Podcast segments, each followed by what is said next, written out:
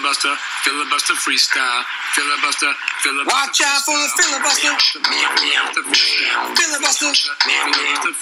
freestyle. Filibuster freestyle. It's the filibuster freestyle. Filibuster freestyle. All right, ladies and gentlemen, welcome back to the filibuster freestyle. It's your buddy Gavin. Going into my third week of vacation, not consecutively, but it's July 20th. Going to Foo Fighters tomorrow night at Fenway Park with Pundit and a good friend of the show, Andrew Patterson. Going to take a trip down to Nantucket, see Uncle Mike. Pundit Cindy Harrington's going to be down there participating in a triathlon. We're going to head to Long Island, the Hamptons, later this week. So there should be a lot of things to catch up on the next time you hear the filibuster freestyle. But for today, before I forget, Big Larry Ricciardi and his wife Christina are going to go to the Foo Fighters too. They're coming up all the way from Philadelphia to go to Fenway Park to watch the Foo Fighters.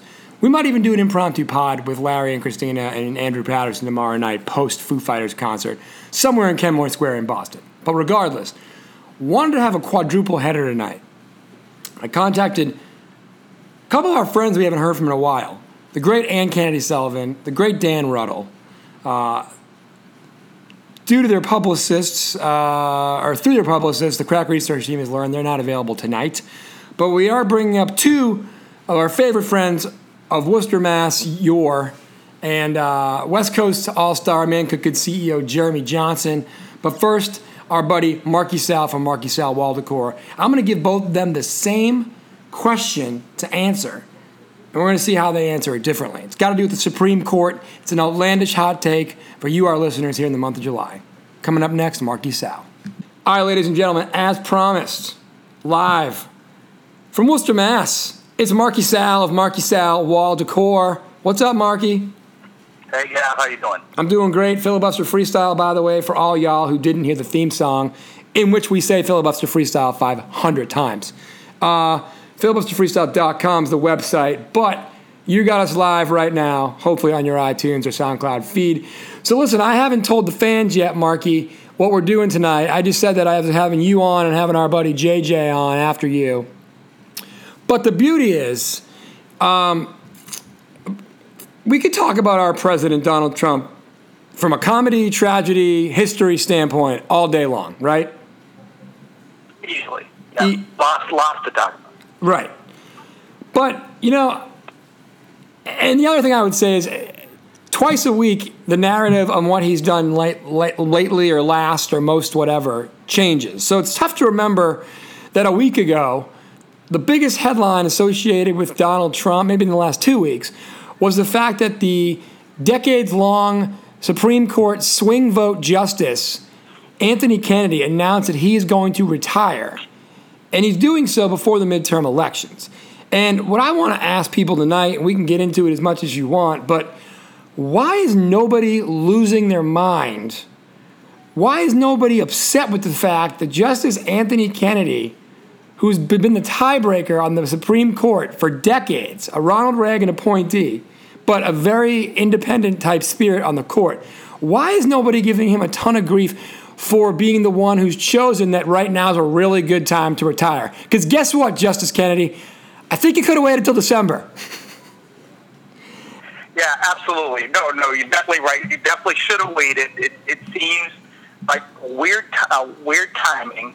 I think you hit on it before, where there's just so much going on with Trump and, you know, following that ping pong ball that, like, people don't have, you know, what are you going to be outraged over? It's literally, it wasn't that long ago that we were outraged about, you know, separating, you know, kids from their parents at the border. Right. And now, and then it's Justice Kennedy thing, and now we're already on to, you know, the summit with Putin.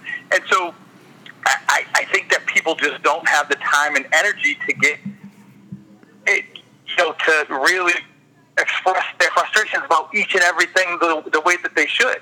I think that, you know, people, like, what are you going to march for? You can march for, you could be out marching literally every single weekend. So I think that there's that. I think that the other piece of it is after Mitch McConnell, you know, pulled the whole thing with Merrick Garland, like not allowing a vote for him to become Supreme Court Justice, I think that there is, part of like the loss of the decorum in DC. You know, there were all these kind of unwritten rules that both parties kind of respected, and I think, and not to say that Democrats haven't done anything like that, because I'm not going to say that they're completely innocent there either. But I'm just saying that, like, I think that Mitch McConnell's, that one was so out of bounds that now it's just like, what are those unspoken rules anymore? Do they exist?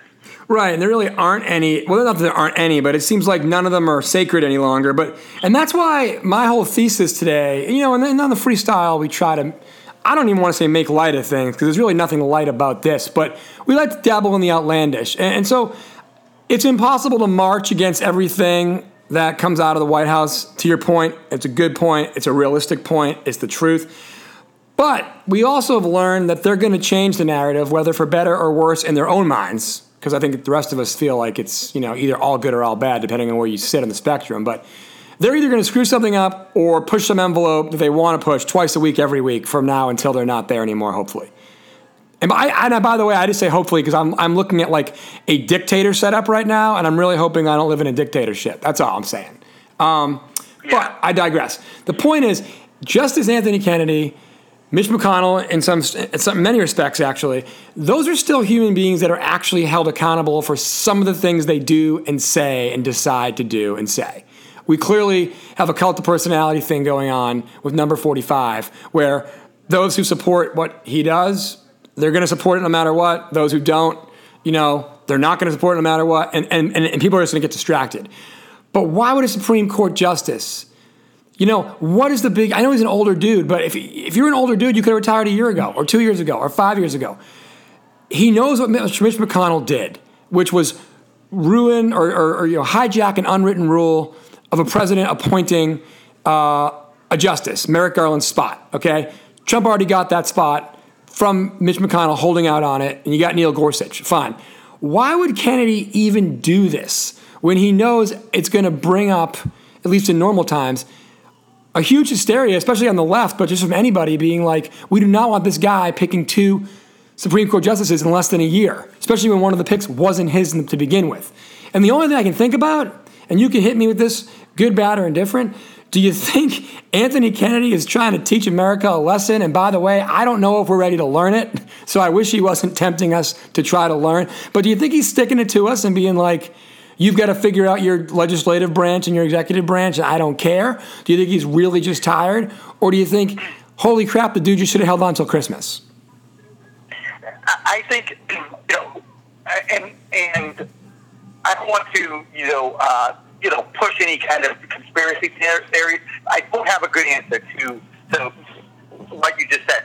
So the one thing that I have heard is that there have been some shady dealings between Anthony Kennedy's son and Donald Trump. And it wouldn't surprise me. It shouldn't surprise anyone that Donald Trump would, kind of twist the screws to make things either comfortable or more comfortable, less comfortable or more comfortable for Anthony Kennedy's son in order to get a win, right? Because he's obviously desperate for wins. He's trying to make his presidency, seem not only legitimate, which it probably isn't, but also successful.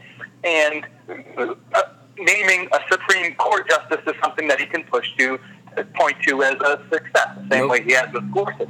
And so that's the only thing that I can think of that would make sense as far as why Anthony Kennedy would do it. Now, to your other point, I kind of hope that whether it was his intention or not, I hope that it is a kick in the ass for America. Can I say that on this show? Of course.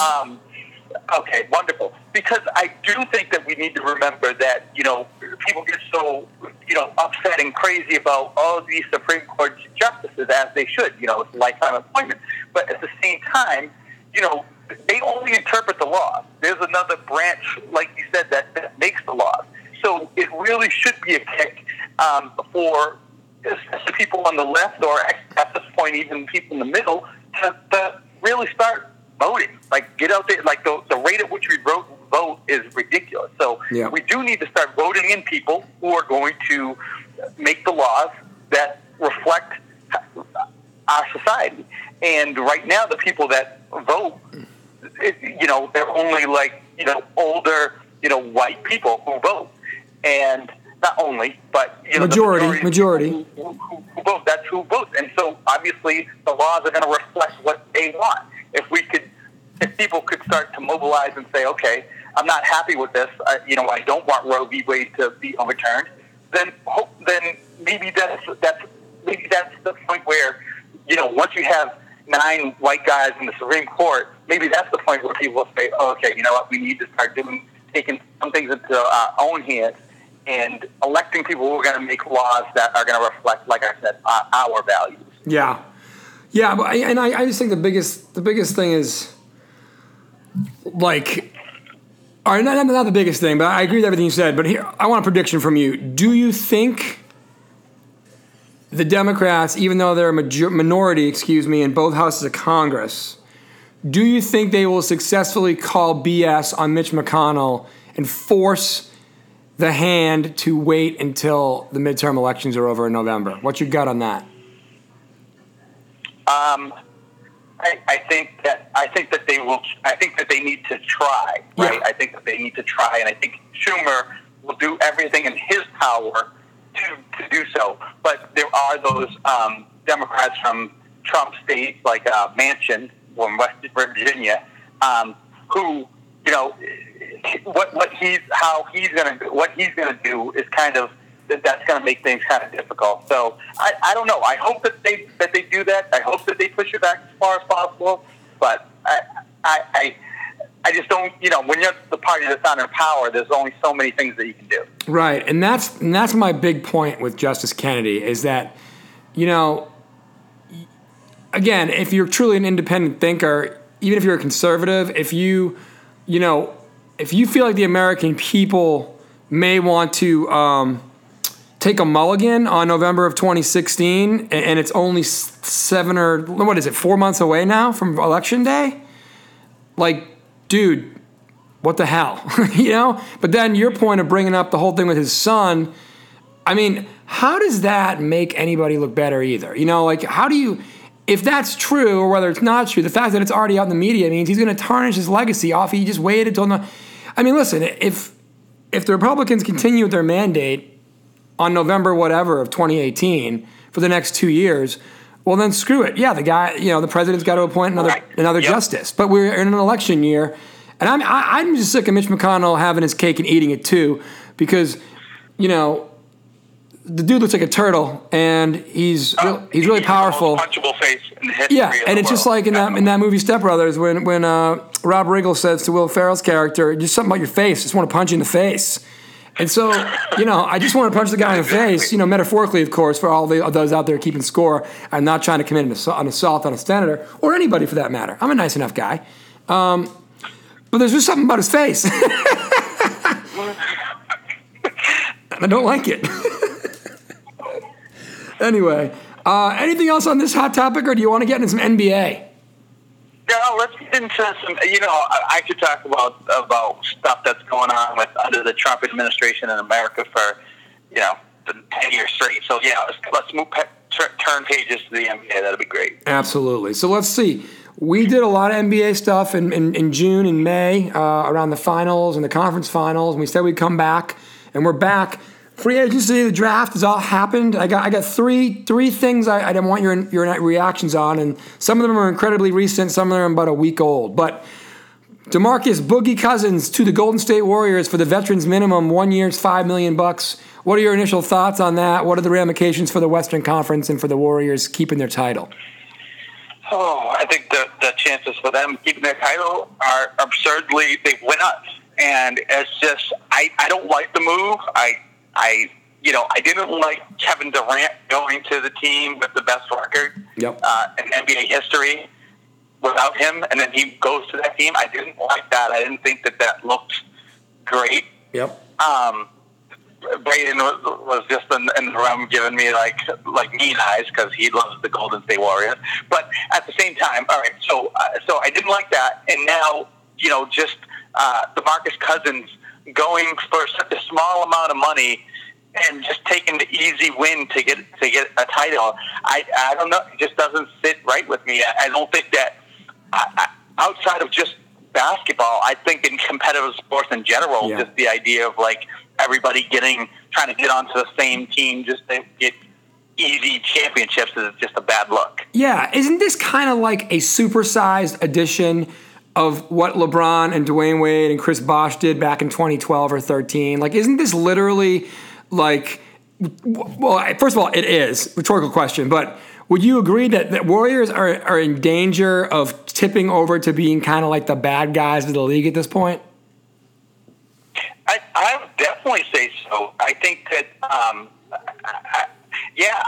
I think that there's no question about it that people are going to start rooting for them to lose because of how stacked they are.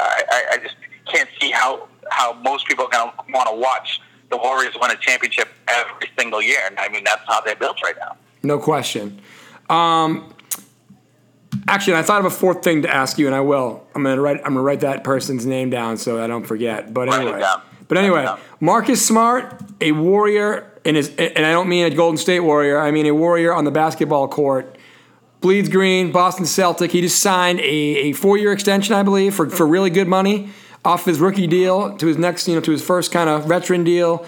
What are your thoughts on Marcus Smart's contract? More importantly, him staying with the Celts. Oh, I love it. I absolutely love it. And, Marcus Smart, he's my favorite player in the Celtics because of the way that he plays. I think that there's a lot of the NBA that's, that people want to do, shoot three-pointers and just do flashy stuff and that kind of stuff, which is great. Three-pointers are great. But at the same time, there's still some dirty work that you need done in order to win. And I think Marcus Smart is the guy who will do that.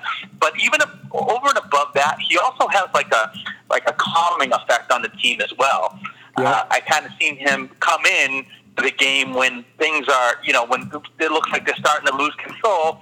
And he does a good job of, making the right play to kind of get the guys back under control. So, I'm a big fan of it happening. As far as the dollars and cents, I know people were arguing that maybe that was too much money to give to him.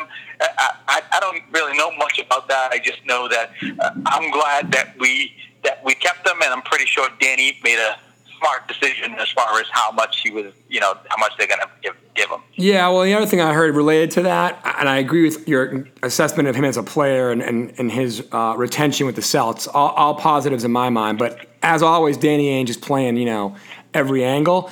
And what I've heard is the duration and the salary amount per year that Marcus Smart got also potentially makes him very enticing for future deals down the road if they go that way. Do you know what I mean? So they may decide in a year or 2 years or whatever that there's a deal that makes sense for Marcus Smart to be a part of, and it's at a length and number that's friendly for potential moves. So as always, Danny's taking care of his guy, and Marcus wants to be here. But I think it sounds like there's some things that could make Marcus Smart fairly attractive to other teams too down the line, if because you never know in the NBA, and the trader Danny. No, trader Danny's always thinking 5 ways to Sunday. You know what I mean?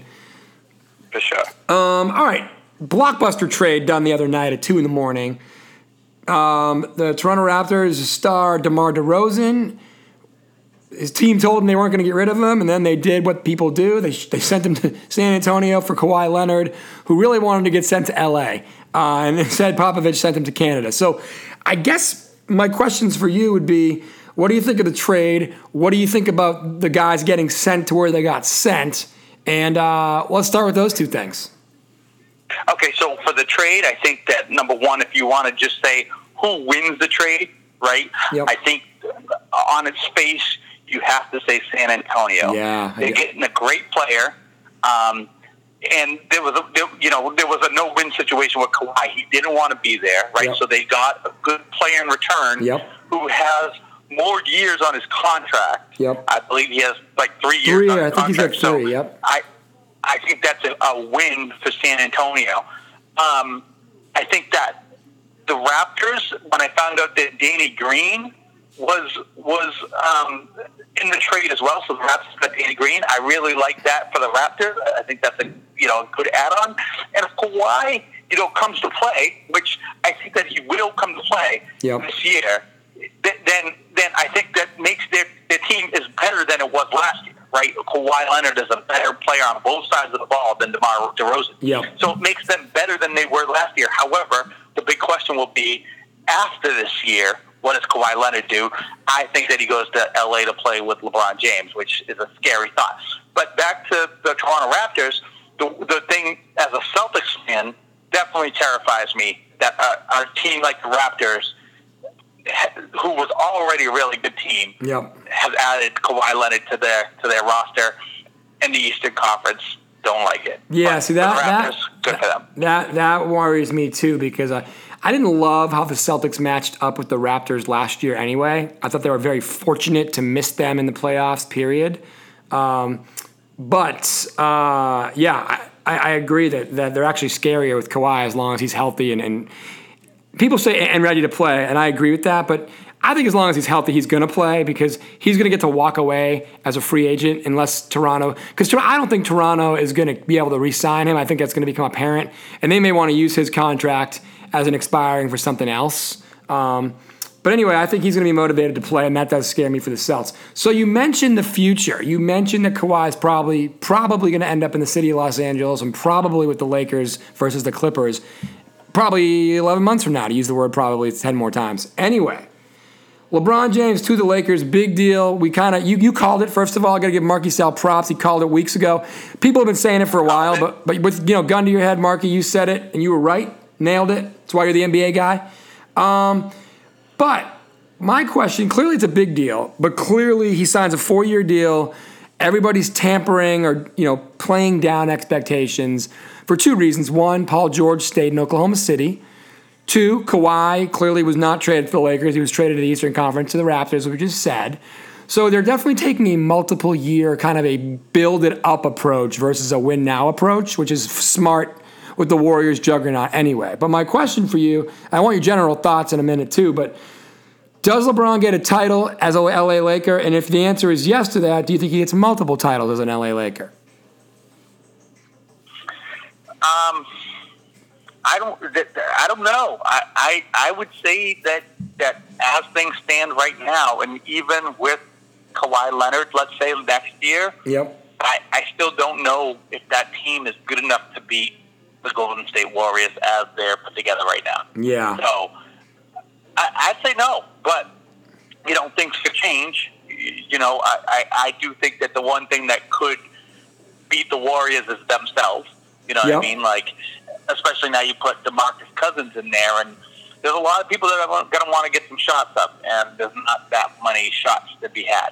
So I'd say as right now, I don't think that he gets one with the Lakers, and not only that, but you also have the Rockets. Right. You know what I mean, in the Western Conference. So you have to get past both the Warriors and the Rockets to even get to the NBA Finals. So I'm going to say no. You're going to say no. I like it. It's a hot take to say he's not going to get one at all.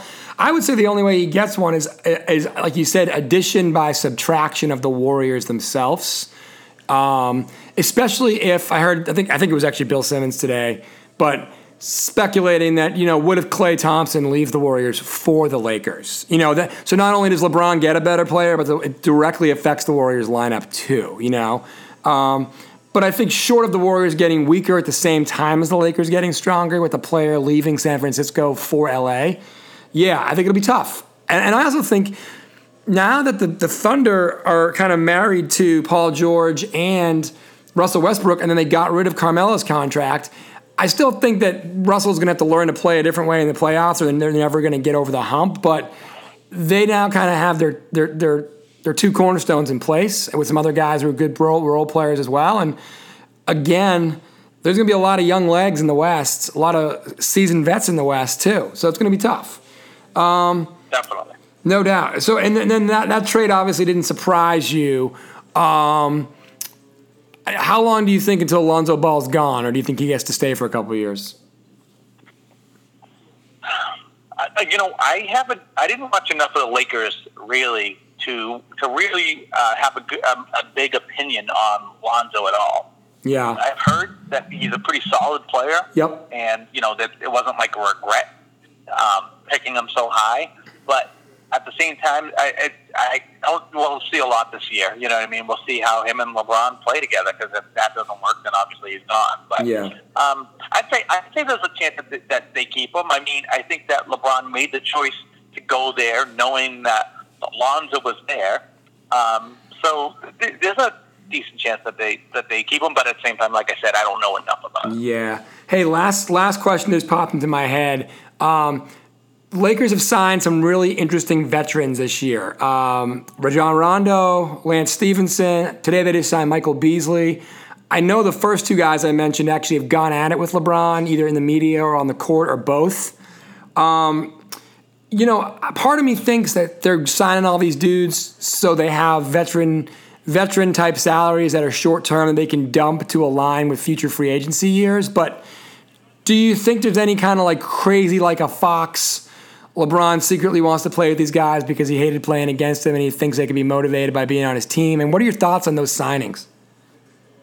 So for Rondo, I definitely think LeBron would want to play with Rondo. Yeah. I think that most players would definitely. He's that kind of player where, you know, the cliche where you want him on your team, you don't want to play against him. Yeah.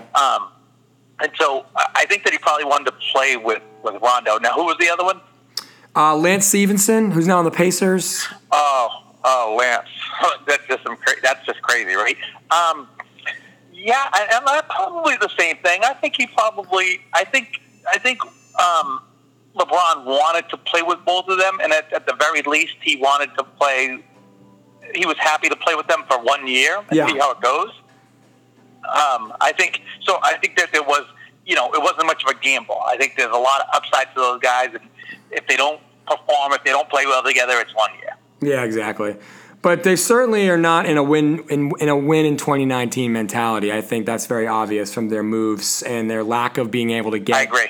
Yeah, I mean, not getting Kawhi. Once they didn't get Paul George, they kind of had to get Kawhi. Once they didn't get Kawhi, I think they probably knew they weren't going to get Kawhi, at least in the trade market. So, at the price that Pop was asking was way too high.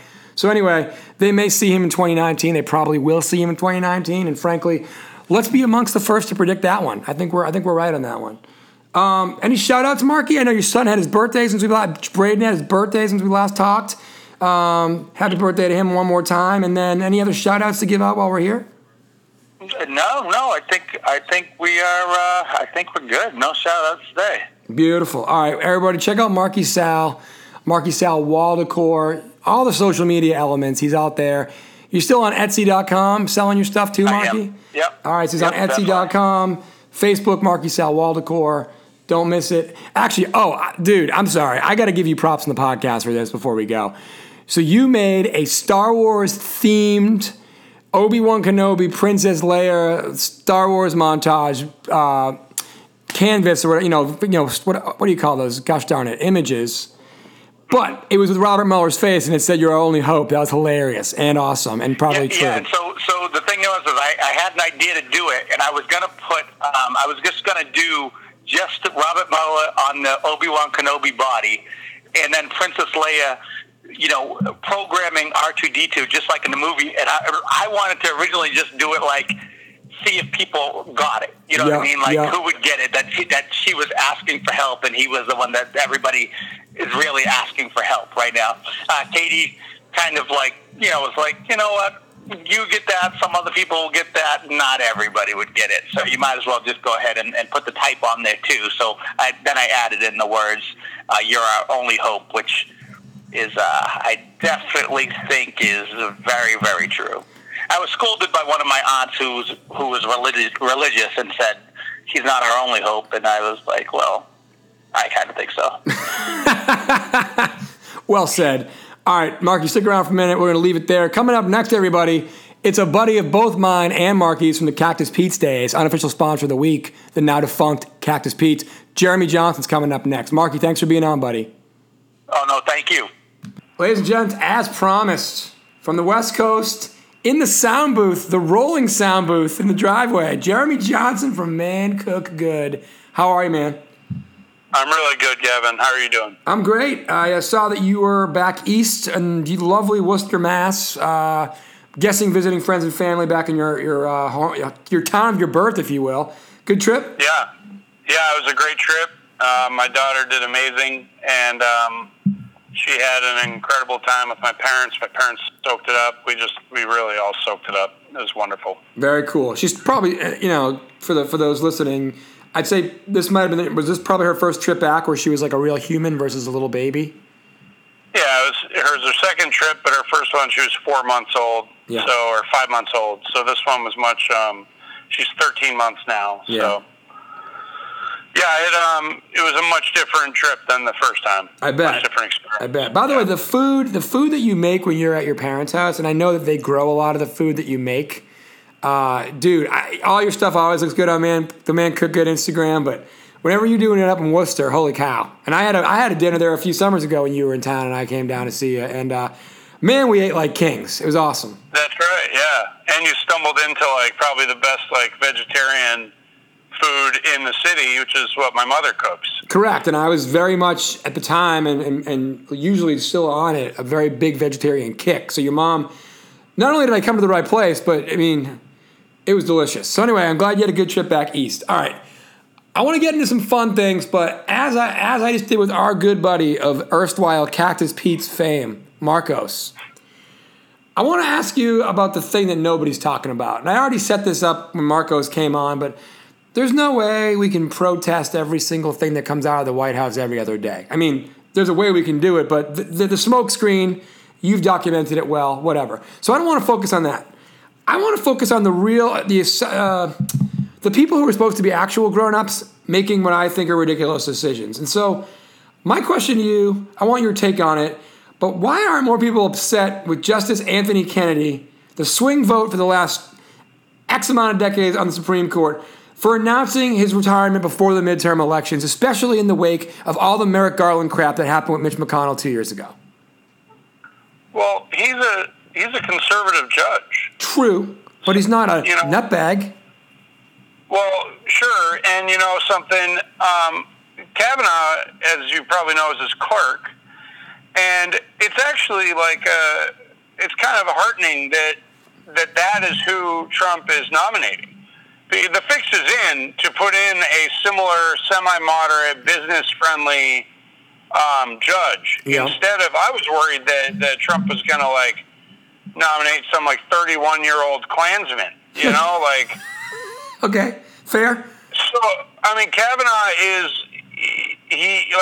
Kennedy basically appears to have, like, handpicked his successor. Like, look, I'll retire so that you can lock in another conservative judge, but you have to pick my boy over here. That's what it appears to me.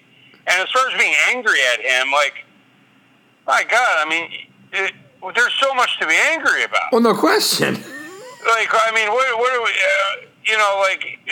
Trump takes all the air out of every room. Yep.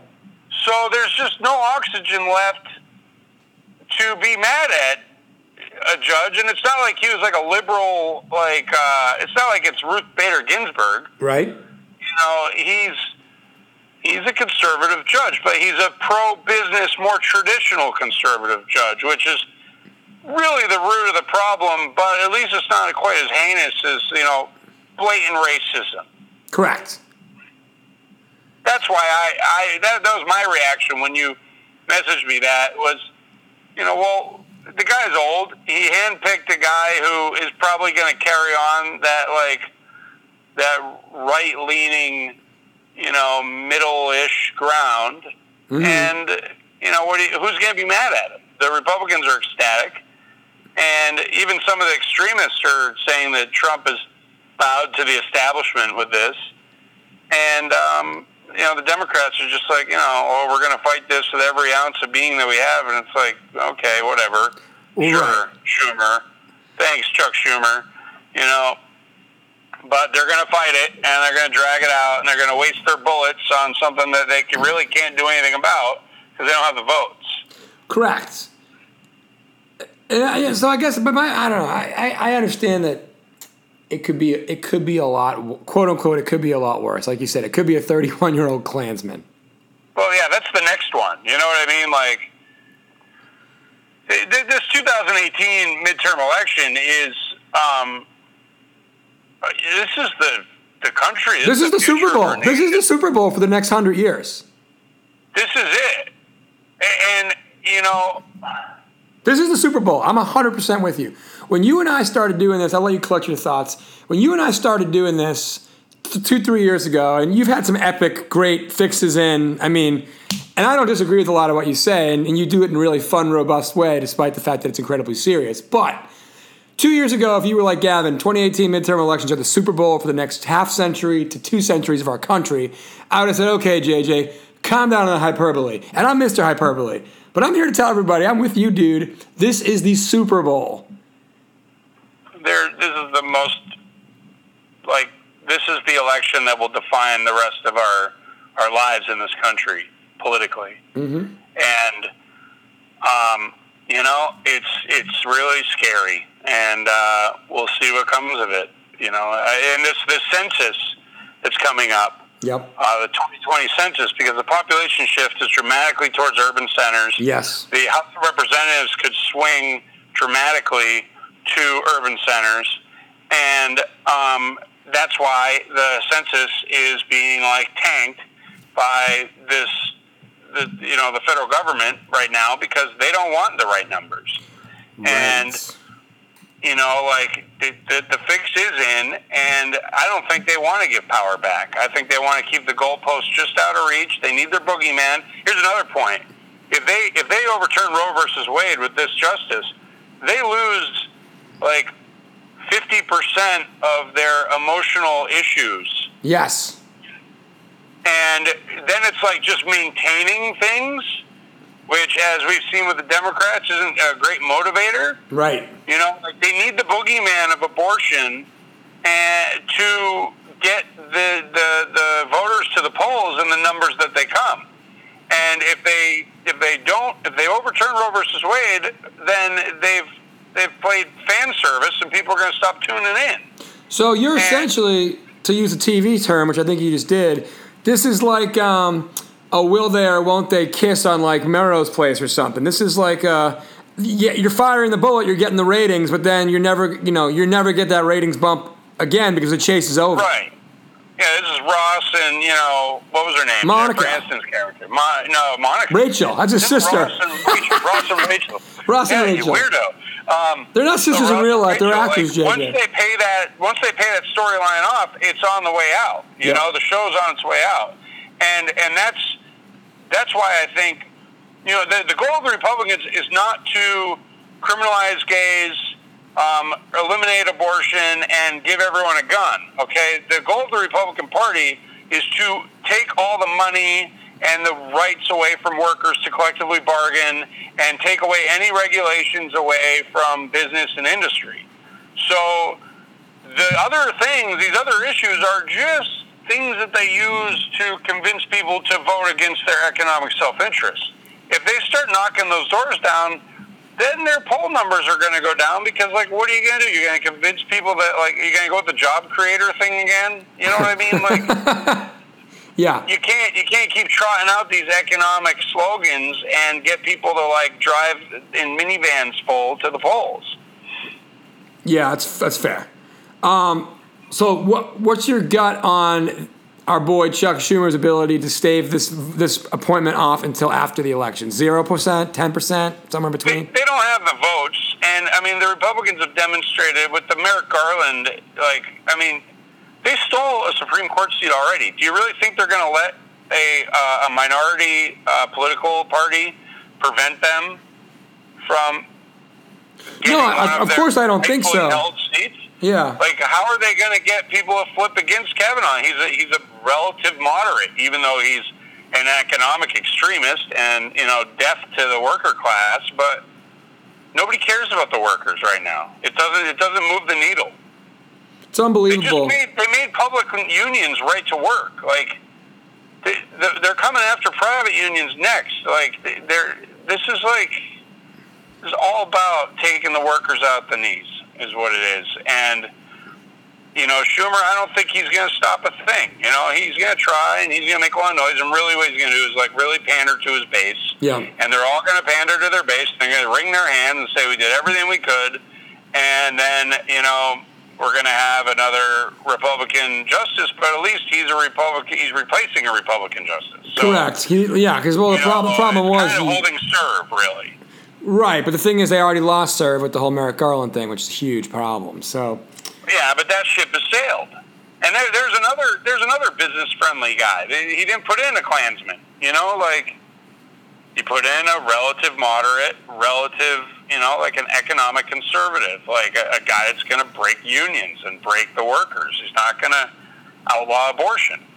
So will you say, you know, this is oversimplifying everything, but basically you've got a guy who every 36 hours starts a new crisis. This is the perfect smokescreen for what the real goal of that party is, which is to if that's the case, to take away the middle so that there's only a barbell of those who have and those who have nothing, and obviously the power shifts.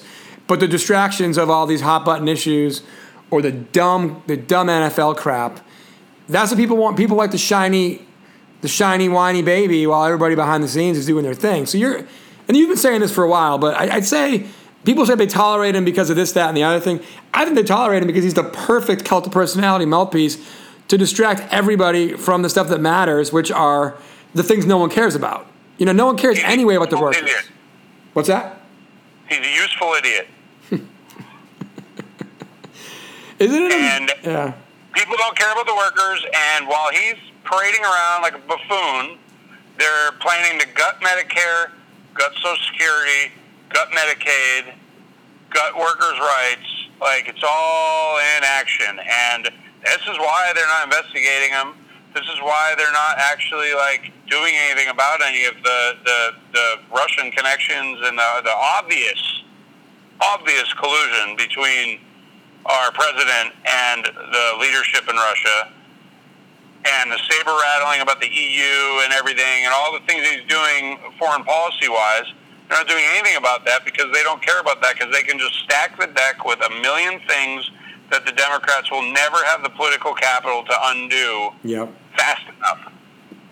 And that's what it is. This is a race. They're going to take children out of cages and give them back to their kids before they rewrite the tax code. Correct. Which, by the way, they should, from a standpoint of... Sure. But at the end of the day... This is who we're dealing with. Correct. We're not dealing with people who... To your point, this is the Super Bowl, and right now they're trying to score as many points before halftime as possible because there's a chance that halftime could impede their progress. But right now they have the ball. There are no timeouts for the defense. They've got the wrong personnel on the field, and they are marching down to take away more crap. Yeah, everything they can.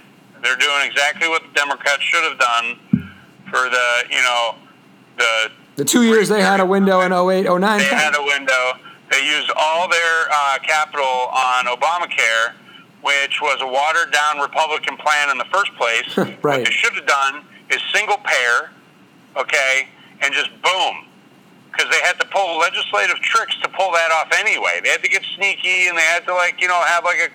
sessions where, like, you know, I forget the exact details, but legislative trickery was used to get the votes to pass Obamacare. They could have used legislative trickery to pass single payer, and then once you have single payer, you can't take that away. Right. You can weaken Obamacare and make it ineffective and starve the beast, and then be like, look at how terrible this is, and then take it away. But, like, once you have, like, a single payer health care that's federally funded, like, it's over. We now have single payer. You can keep underfunding it. You can keep making it crappy, but you can't take things away from people as easily as you can. Right. They can't get rid of Obamacare, and they've convinced everybody that it's like devil incarnate. And like, imagine if they're trying to take away something, and people are like, well, wait a second, I don't have health insurance. Right. I like this. Right. Oh, you meant me too when you said you take it away. You can't give people good things that the government provides to them, because once they get it, they're like, well, the government maybe isn't the worst thing ever. Right. So they need to make everything in the government crappy and messy and just a disaster. So that no one misses it when it's gone. so that nobody wants the government to have any more power. Right. You know, they want all the power to be in the hands of the private, you know, industries and CEOs. And we never want to get the football anywhere near the corporate money and the corporate influence. Can I ask you a question that's kind of related to this, to the corporate piece? And this wasn't planned, so you can pass, or you can, you know, to the folks listening, you know, we'll see what happens here. But clearly, corporations are running the nation, running the world. They're people too, according to the Supreme Court. All that stuff, right? When do you think the city-state model becomes a thing? And my point is, Wyoming is 600,000 people. Okay, they have 2 senators and like 1 rep. Okay, DC is bigger. I know it's a district.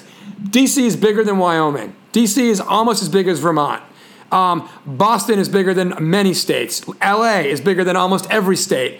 When are the city-states going to arise? And I'm actually, and I know I'm talking crazy, but I don't mean arise like they'll be sovereign nations. I mean, when are we going to have an extra senator for like a city of 4 million people, considering there's like 15 states with less than 4 million people?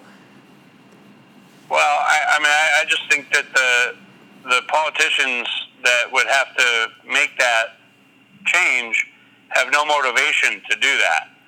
They just keep, you know, like, I don't know. I mean, you make some interesting points.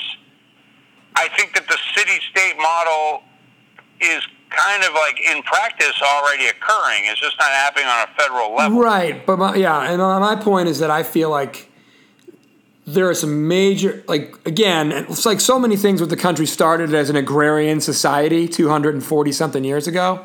Right.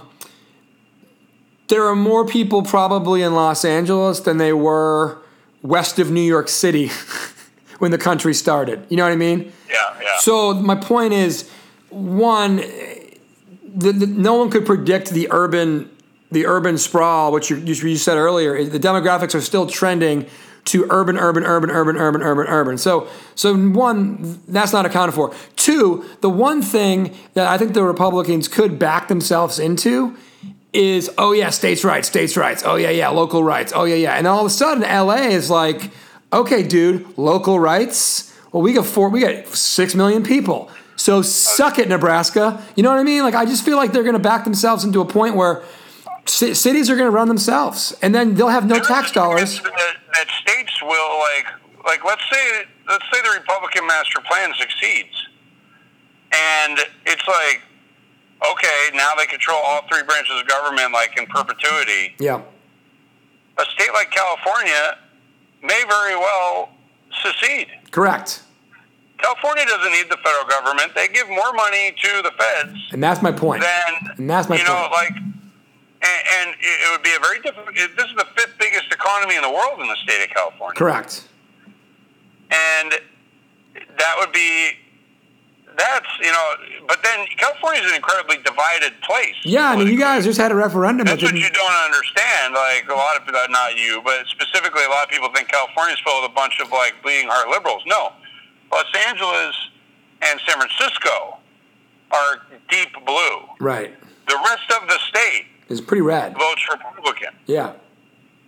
And, you know, that will be very interesting. And now you've got political versus, like, you know, people having their national affiliation changed against their will. And I don't know how far down the road that is, but I'd say, you know, it's going to start popping up on ballots. Yep. I believe there's a ballot question to split California into 5 states now. I just read that. Yeah. Which is the stupidest idea I've ever heard. But, you know, I guess that's something. Yeah. With all the stupid ideas out there. Well, at least it's more indicative of representing the people how they want to be represented, you know, in theory. Because if you talk about, like, diminishing your power and also creating a bunch of have-nots. Oh, no question. You're going to go from being the number. People represent themselves with their political beliefs, then you become like a wasteland with no funding. Right. Well, that's the point that I think I was trying to make with the city-states, is that almost all the money that goes to the federal government is coming from the urban areas, which means if they either are allowed to secede, divest, no longer give money to the federal government because they govern themselves, then the best part is the federal government will truly be inept because it will be a nation full of people who take from the government and vote against their rights, their own rights. Which is exactly what the money wants. It's what the money wants, but at some point if they break it and we go to like city-states, and then they're screwed. Because they all but live there's still money being made in the cities. Right, but my point is the cities... At least with the cities, and again, the fix will always be in economically, but at least the cities are going to do a lot more progressive stuff related to healthcare, et cetera, because they need to. They need infrastructure. They need public transportation. Sure, but again, they don't care about the progressive social stuff. It's about the money. It's always about the money. Are we making money or not, baby? Come on. Hey, I'll tell you what. Anybody who wants a $35,000 a year job that they spend $10 million over an election cycle to keep, they're making money somewhere, baby. They're making... If you're a corporation, they are simultaneously paying lip service to both ends of the political spectrum with the candidates that they support and the issues that they claim to support, yep, and their employee policies, yep, and their news media mouthpieces, yep, promoting certain mentalities. But on the other hand, they're also catering to and marketing to people that have much different opinions. It's all about money. I love it, baby. You're the all about money guy. I like it because that's like you're right, but I also like the way you break it down, JJ. Let's move to another subject that you break down well, all right? Red Sox. You gotta be feeling good about the Red Sox. I want to know how good. Saw them play in person when I was home. It was a victory of logistics and planning. I got the right seats. From Ace Tickets instead of StubHub, I saved like $60 on fees. I got the same seats that were on StubHub, yep, but for $60 fewer in fees. I was in the loge section, staring right at Chris Sale's face because he's a lefty. Good for you. We're on the first base side, where it was a beautiful night. It was probably up until the next night when Mookie hit a grand slam walk off, yes, or a grand slam in the middle of the game. I don't know, like a 13-pitch bat. Up until that, it was like the most exciting home game of the year. You know, I've got like an app that like I bought my parking space like 0.7 miles from the park and drove in and parked in a garage and then walked over to the park. It's great. It was an amazing night. We even got a little drama. I was texting with a friend of mine. He's like, "Hey, great game to be at." I'm like, "Yeah, I'm kind of hoping that Embry gives up a run so we get Kimbrel." Got him. And then he gives up a run, and I'm like, oh, God, I take it back, But then Kimbrel comes in, and Kimbrel doesn't get it up unless the bases are loaded. It's the ninth inning. Yep. And he walks the bases, walks in a run. Yep, watch that. And next thing you know, I'm like, oh, God, and then he blows everyone's doors off, and we all sing Dirty Water and go home. I mean, it was an incredible game. I love the team. I don't know if they're good enough to win in the playoffs. The playoffs are such a crapshoot. Yeah, but I love the team. I'm a big fan. Brock Holt just got hurt as I was listening on my way in to the sound booth. Brock Holt is hurt. Pedroia is out. We suddenly only have three starting pitchers. Yeah.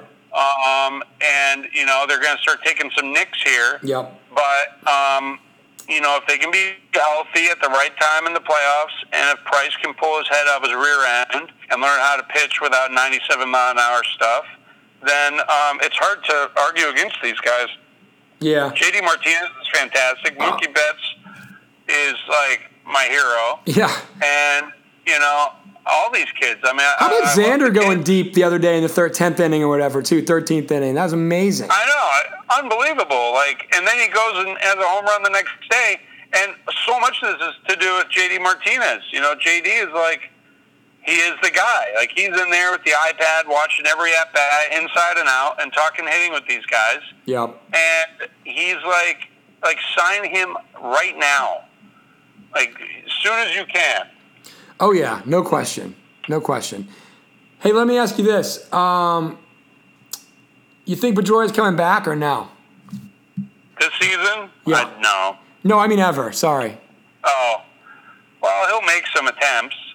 I think he'll come back. I think he'll come back at some point. I don't think he's come back. What did he come back for in the first place? He came back. He played 3 games. Not even. And so, was he actually healthy? What's going on? Why... I just feel like he's like, I'm ready to go, and then boom, he's hurt, and now he's like out for life. Like, well, it's the same injury. Yeah, for the doctors. Yeah. I mean, I'm sure they were like, all right, dude, fine, you can come back, and then I think it's over, and that's okay. You know what I mean? The guy's 5'6", 100 and nothing. Heart and soul, some really good teams. They still owe him like $56 million, though. Well, he's coming back. He's going to try a comeback. Right. The guy's not giving up. Right. Especially he's got his buddy as a manager now. Yep. He's dying. He's got to come back. No question. And he's just a good baseman. He doesn't have to be as good as he was. It's just, can he do it defensively? Right. And can he stay healthy? All right. Well, I'm excited about them too. I think I don't know if they have enough either. I agree with you, and I think the Yankees and the Astros are both loaded. Other couple teams are pretty good. And the problem is one of those two teams, the Sox, the Yankees, are going to have to play in a one-game playoff, which is a complete crapshoot. It's terrible. You know, the Red Sox, I mean, now we only have three starting pitchers, but they have better starting pitching than the Yankees, and I think they have a more dynamic lineup than the Yankees. And, you know, and it's proving itself out in their records. They're slowly inching away from them, but you know as well as I do how quickly it's going to change, especially because the last series of the season is in Fenway, I believe, against the Yankees. Yeah, right. So if it's a 3-game or 4-game series and it's a 3 or 4-game lead, I mean, holy cow. That series is going to be bananas. You know what's cool though, JJ, and this goes back to when you and I were young dudes back in the the early aughts. I mean, if they're playing for all the marbles, and by that I mean someone's going to get a 1-game playoff and someone's going to be the number 1 seed in the American League, and it's all going to be decided in one weekend.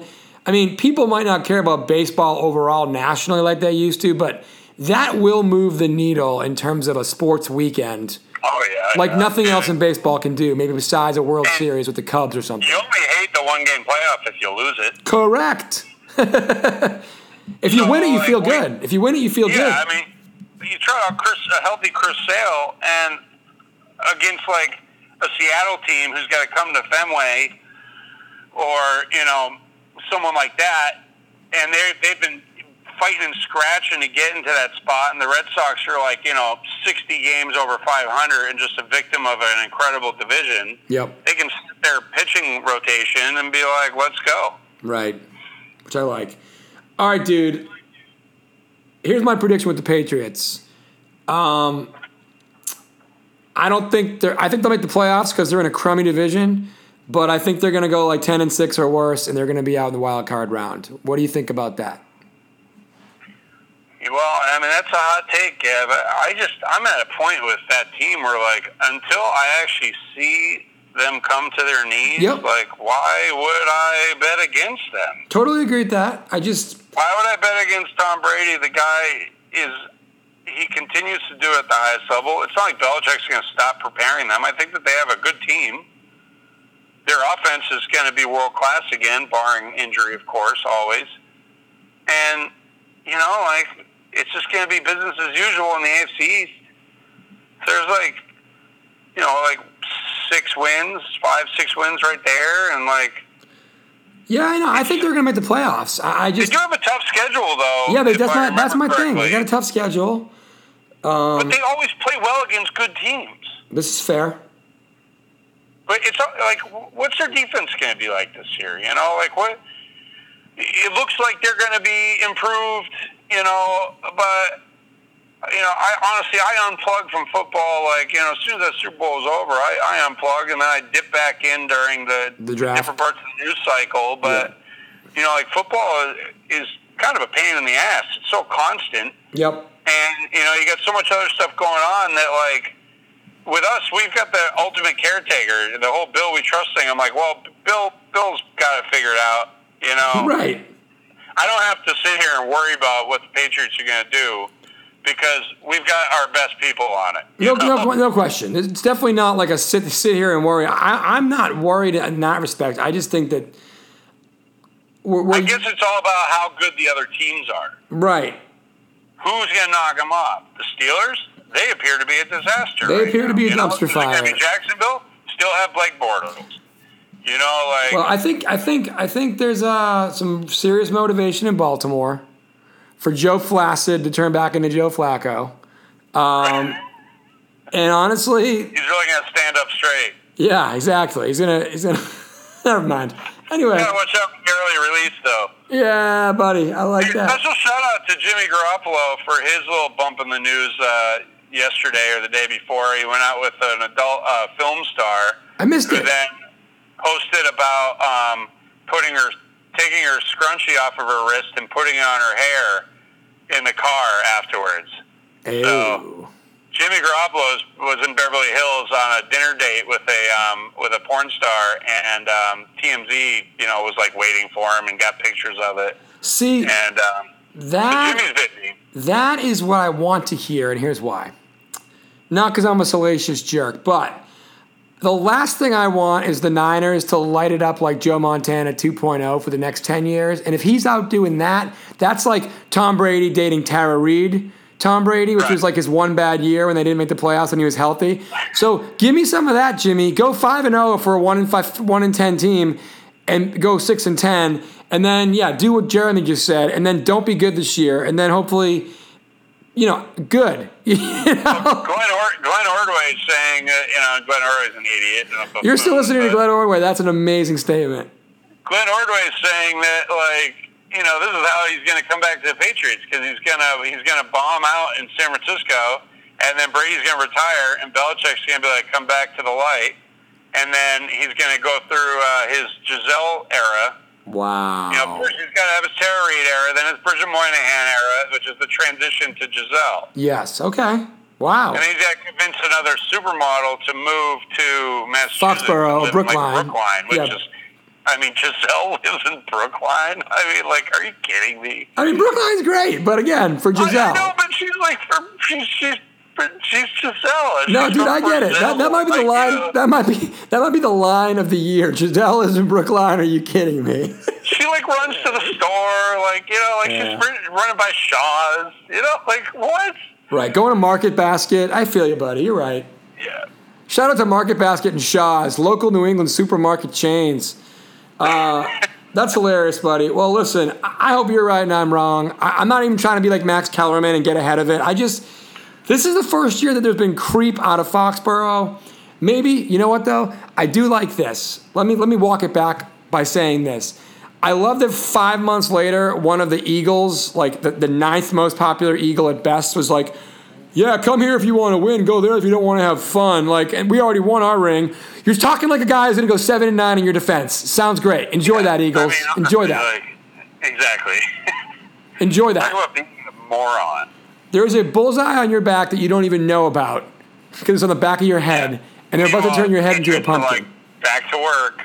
Yep, and now they've got a chip on their shoulder because Tom Brady threw for 550 yards in the Super Bowl and they lost. So let's go. Brady wants one more bad. No doubt. Well, let's get it. I hope I'm wrong. All right, JJ, stick around for a minute and catch up. Everybody else, PhilipUpsForFreestyle.com is where you can find us. Check out JJ's Instagram, Man Cook Good. My man's making great food from Worcester all the way back to Cali. JJ, thanks for being on, bud. Yeah, boy. Ladies and gentlemen, just as I was about to share Marky Sal and Jeremy Johnson with the world, the buzzer beater from Philadelphia, Dan Ruttle, said, no, I want to weigh in too. He hasn't been on in a while. Dan Ruttle, NFL correspondent, super fan of the champion Philadelphia Eagles. How the hell are you, buddy? I'm good. It's nice to be on the show, calling in from the home of the world Super Bowl champion, Philadelphia Eagles, Philadelphia. How are you, pal?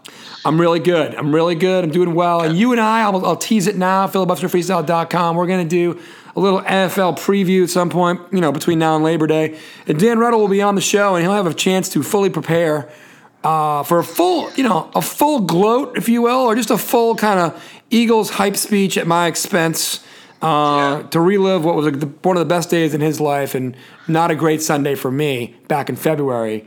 But anyway, hats off to the Birds fans, and all I can say is winning a title is great, defending a title is difficult, and we'll see what you think in a couple weeks about your chances. But no need to get into that now. Neither one of us are prepared. We both have been spending a lot of time on the beach, it sounds like, so... Yeah, you should see. I'm as tan as I've ever been. It's pretty. It's pretty impressive. That's kind of awesome. Then again, I am Irish. So. Do you attribute? And again, the Irish part we can all take with a grain of salt. And folks who know me know that I don't tan as well as others either. But do you take a little bit of that to the fact that you've got a young daughter and therefore you're out a lot with her outside of the beach or what? No question. Yeah, we're very lucky. We go to Ocean City, New Jersey, which not to get too far off topic, but it's widely regarded as America's favorite family resort for a number of reasons, but mostly because of the outstanding boardwalk that they have. Yeah.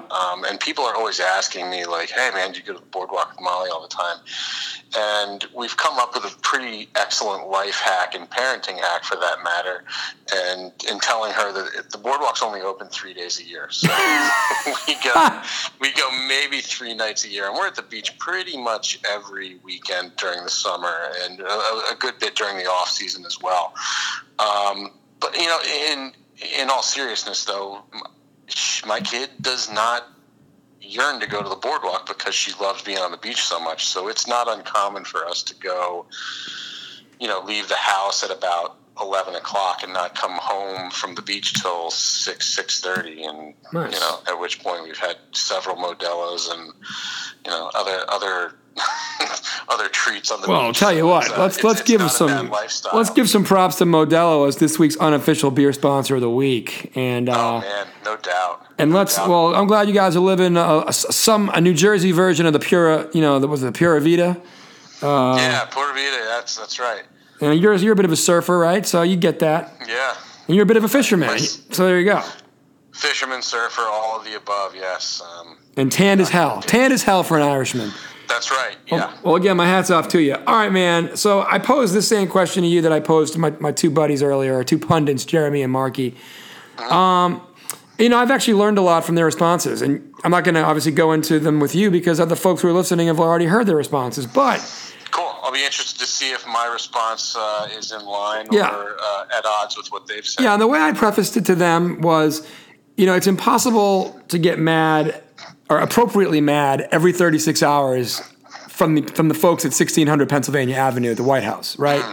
So to me, it's like, that doesn't mean that other people who make decisions that might affect the next 50 to 100 years of our country, and they're real adults and real people, we shouldn't maybe get angry with them sometimes. So my question to everybody has been, why is nobody upset that Justice Anthony Kennedy, who's been a swing vote for such a long time on the Supreme Court, why is he announcing his retirement before the midterm elections? Couldn't he have waited until December? I've already weighed in. I've learned a lot, like I said, but I ask you, as the third person I'm asking tonight in the pod, what do you think about that? Well, I think the answer is that he saw what an honorable guy Mitch McConnell was in wanting Merrick Garland to be appropriately considered by the new administration and put off the vote for that, because he's definitely gonna. You know, they'll definitely put off the vote on the new nominee until after the midterms, don't you think? Oh, sure. Mitch always plays fair. A little tongue-in-cheek. Yeah, no, it was good. Your sarcasm was pretty good. No, it's a fair question. I don't know, man. I mean, Supreme Court nominees are lifetime appointments, and he's old. He's not as old as Ruth Bader Ginsburg, but I mean, you know, for God's sake, if Ruth Bader Ginsburg decided to hang it up tomorrow, could anybody blame her? I mean, how much time do these people have left? Well, that's my biggest fear, like, really, is... Do you have another 5-6 years? Do you want to relax and maybe spend some time with your grandkids and your kids and all that stuff? I don't know. I mean, it's... It's a tough question to answer. I really don't... To your point, the guy was a swing vote, a guy who's a moderate, a guy who probably would see the value of maybe not making this announcement until December. You saw how the midterms played out and saw whether... Right. Was America swinging back on the pendulum or not? You'll have an answer in 5 months. I mean, you've been doing this for 30 years. You don't have 5 more months for us? Yeah. That's my point. You know, but yeah. My buddy JJ made a point that, you know, the guy Kavanaugh who's being nominated is like the protege of Kennedy, so maybe it was a wink, wink, nod, nod to, hey, Trump, if you want to appoint somebody else while you've got a supermajority in Congress, I'll leave, but you're picking my guy, you know, and... Maybe. But, I mean, you know, as an aside, how is this for a swamp draining? No, exactly. You know, it's not. I mean, the guy is, you know, by all accounts, a Washington insider. Like, I mean, what do you? Totally. His base. I mean, I don't know that his base is you know. I'm sorry, I'm going to offend some people. I don't know that his base is intelligent enough to know that, but that's neither here nor there. But you know, the guy, you know, he's I think, you know, on his judicial merits alone, you know, taking aside his beliefs on policy and whatnot, is qualified for the position. But you know, he's as inside Washington and as swampy as the swamp gets. Right. And I guess that's just the, you know, you would like the Supreme Court to be as unswampy as possible. And yeah, if this was a handshake deal to get something done, to get your buddy promoted and to, you know, like you said, sail off into the sunset before the midterm election, fine. But as we talked about earlier on the show, this midterm might be the Super Bowl. And by that, I just mean, what's the country going to look like for the next 80 years? A lot of that's going to be decided in November, whether we like it or not. Yeah. Because it's just the stakes are too big. Because like you said, Ruth Bader Ginsburg, 80, probably almost 80 years old if she's not already 80. You yeah, not a lot of spring chickens on that court. And so the next 4 years are probably going to... The next one to possibly retire, or I hate to be grim, but die, would be Clarence Thomas.